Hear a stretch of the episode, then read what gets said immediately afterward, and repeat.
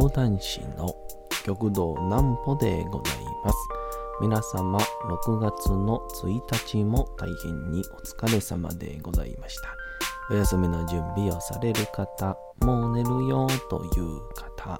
そんな方々の寝るをともに寝落ちをしていただこうという講談師、極道南歩の南歩ちゃんのお休みラジオ。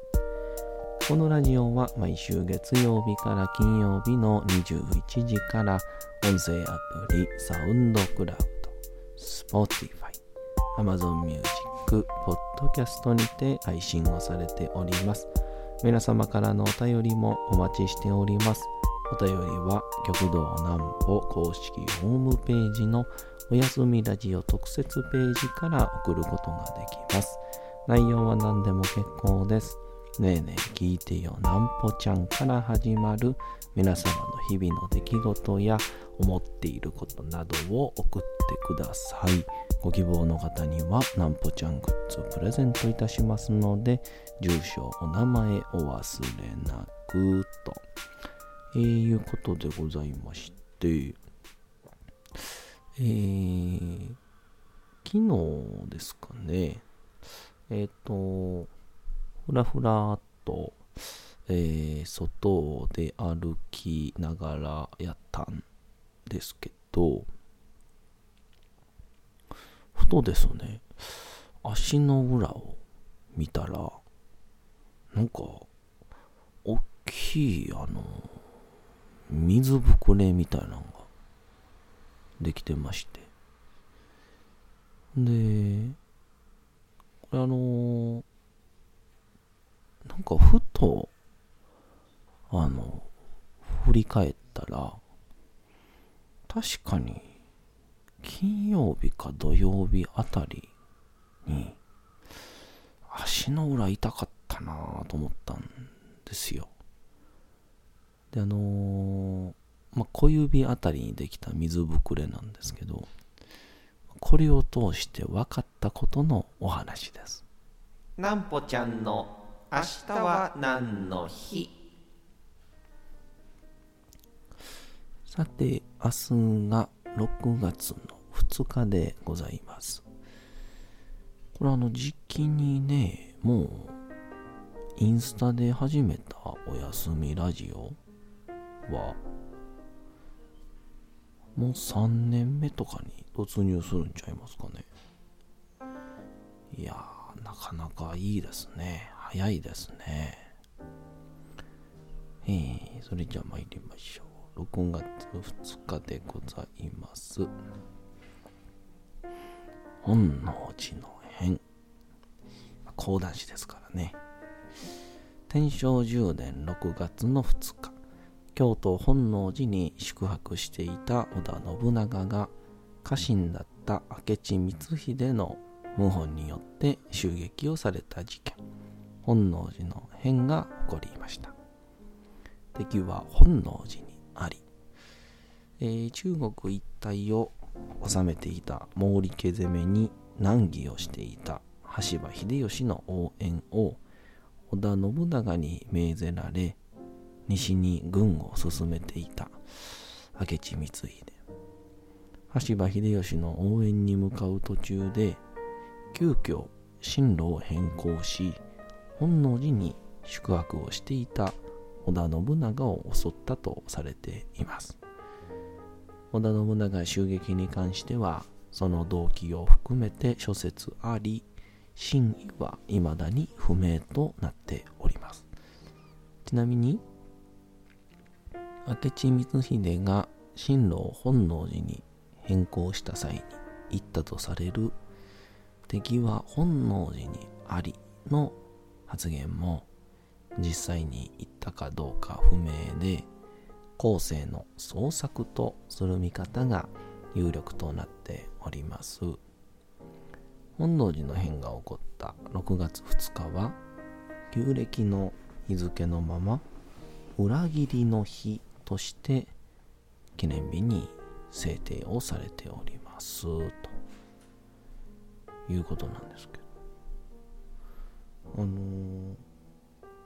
去年の10月ぐらいからえーやっていた、あれですね、えの、あの皆さんで乗る保津川下りという、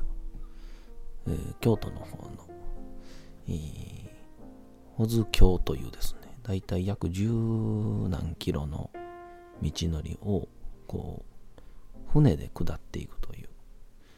そういうようなやつなんですけど、でこれをきれいに見事に、ドドドドーンとこう、流れていくんですけど、これの時の、まあ、ちょうど、スタート地っていうのが、今亀岡っていうんですけど、昔亀山って言って、明智光秀が、まあ、いよいよ、本能寺に行こうかっていう準備をした場所なので、で、まあそこから、こう、保津川を下り切ると、嵐山というですね、とこに到着しますので、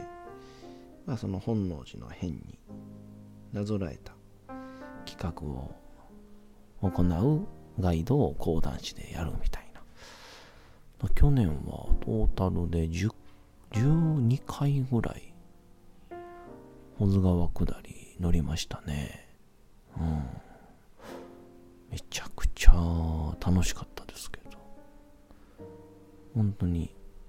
ぐらぐらぐらぐら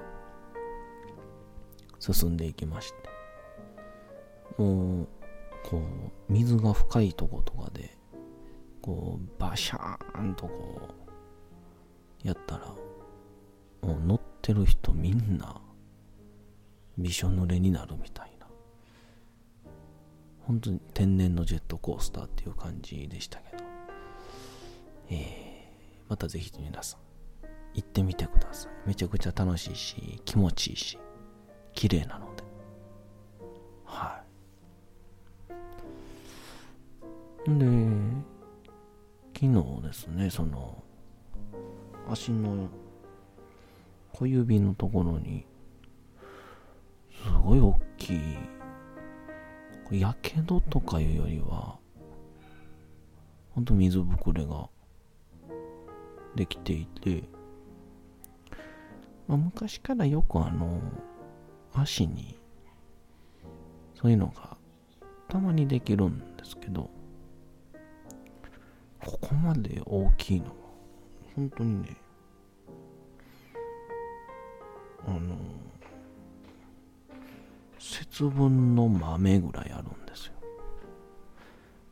足の小指に節分の豆はまあまあ大きいでしょ。でこれ何がこう気づいたかというとほんのまあ4年前3年前とかって足の裏にできるとそれをですねこうプツンとこう潰しちゃうみたいな。でなんかこう潰した瞬間とかはねこうまあ何でもそうですけどニキビ触ったらあかんねんの一緒でニキビ触っちゃうのと一緒で気持ちよかったりするんですけど。やっぱりあそこばい菌がね入ったりして後で腫れたりとか、えーするんですけど。でその2年前ぐらいからかな？1年前ぐらいからか。ふとこう触らずに折っていたらまだ不思議なんですけどこういった水ぶくれってこう 外に出ようとしてくるまあ体の中からなわけじゃないですか。やのに放っておくとまた体内に戻るんですよねあれって。ほんでそのうちにこう膨らんでいた皮がぎゅーってこう収まっていってでペタッとその張り付いてでも一回こう体から剥がれた皮膚なのでこの剥がれたそのまた下にちゃんと皮膚が出来上がるとこの元膨らんだところの皮はペローっとこう綺麗にめくれたりするんですよ。でめくったらもう下はちゃんとした皮膚ですからばい菌も入らないし痛くもないしヒリヒリもしないっていうこうなんとも言えないね。気持ちよさがありまして。でこれをこのまあ1年ぐらいかな。我慢できるようになったんですよね。うん。普通ならこう触ってプチッといってもうてその瞬間楽しいけど、えー、後でばい菌入って痛い思いするみたいな。それがまさか放っておいてまあでもこれね結構ですね。まあ2日3日もしくは5日長いもので1週間。我慢しきらないとやっぱりちょっとこう乾燥しきらずに時期総称になることたまにあるんですよ。だこれを、まあ、いわゆるまあかさぶたみたいなもんですね。かさぶたを我慢もしくは無視できるようになればこれはやっぱ一人前の大人やなって思いますよね。えー、僕だけですかね。えー。まあ、よく言う親のこう触ったあかんでっていう、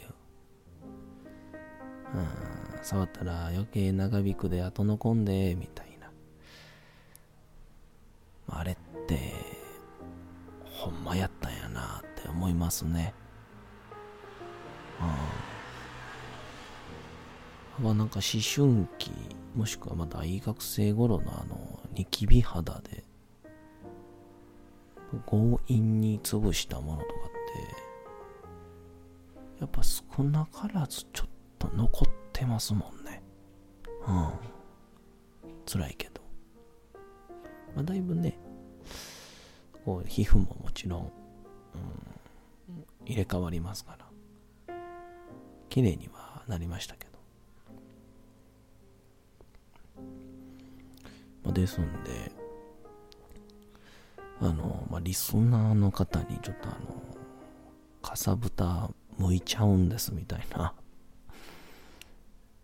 大人の皆様はいらっしゃらないと思うんですけど、まあ、もし、えー、お子さんとか、えー、もしくはご自身が、えー、かさぶたを向いちゃうタイプ潰しちゃうタイプの人ならその方にねその時の一瞬の快楽一生の後悔はかさぶたに回るぞってことをお伝えしたいです。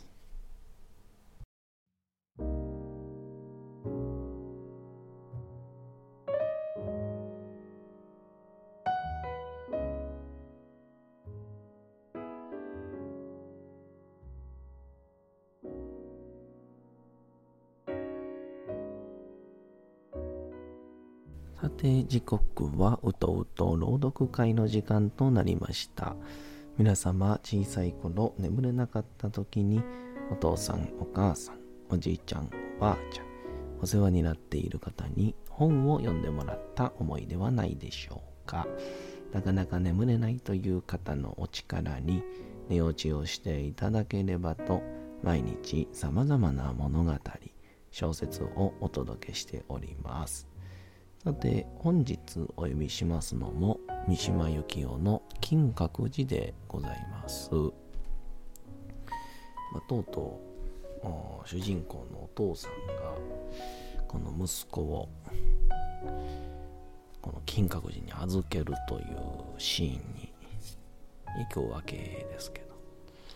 えー、まあまあ、少しなんか、寂しいような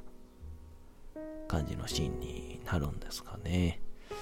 どうぞ本日もお楽しみください。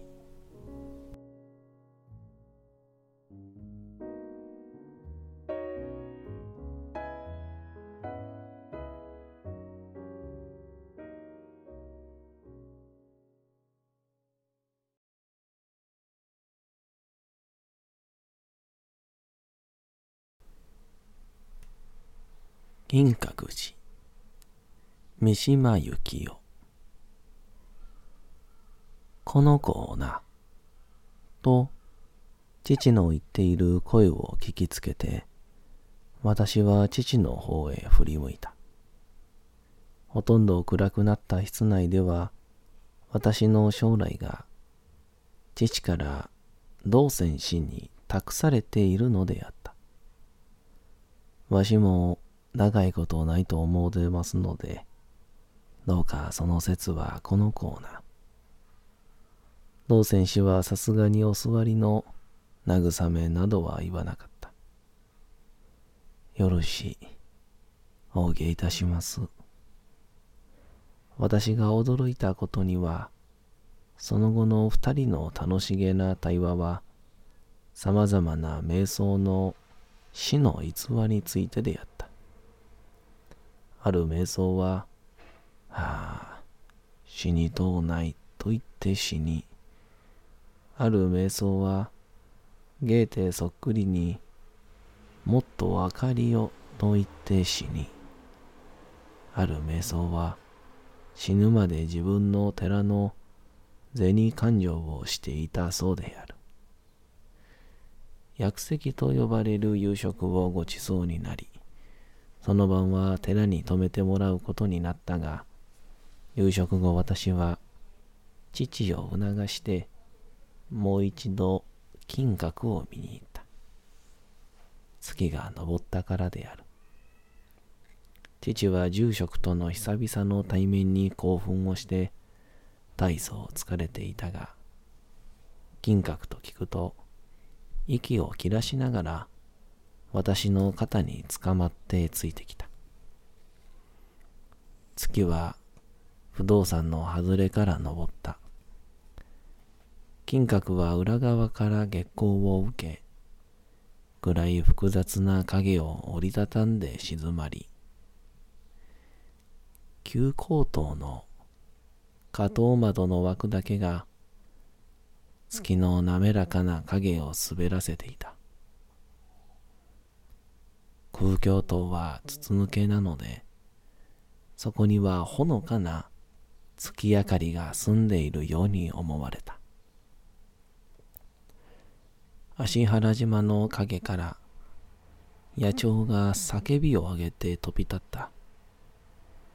私は我が肩に父の痩せ細った手の重みを感じていた。その肩に目をやったとき、月光の加減で私は父の手が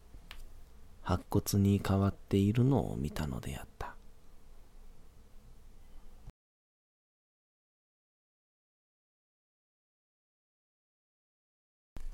さて本日もお送りしてきましたなんぽちゃんのおやすみラジオというわけでございまして6月の1日も大変にお疲れ様でございました明日も皆さん街のどこかでともどもに頑張って夜にまたお会いをいたしましょう。なんぽちゃんのおやすみラジオでございました。それでは皆さんおやすみなさい。すやすやすやーん。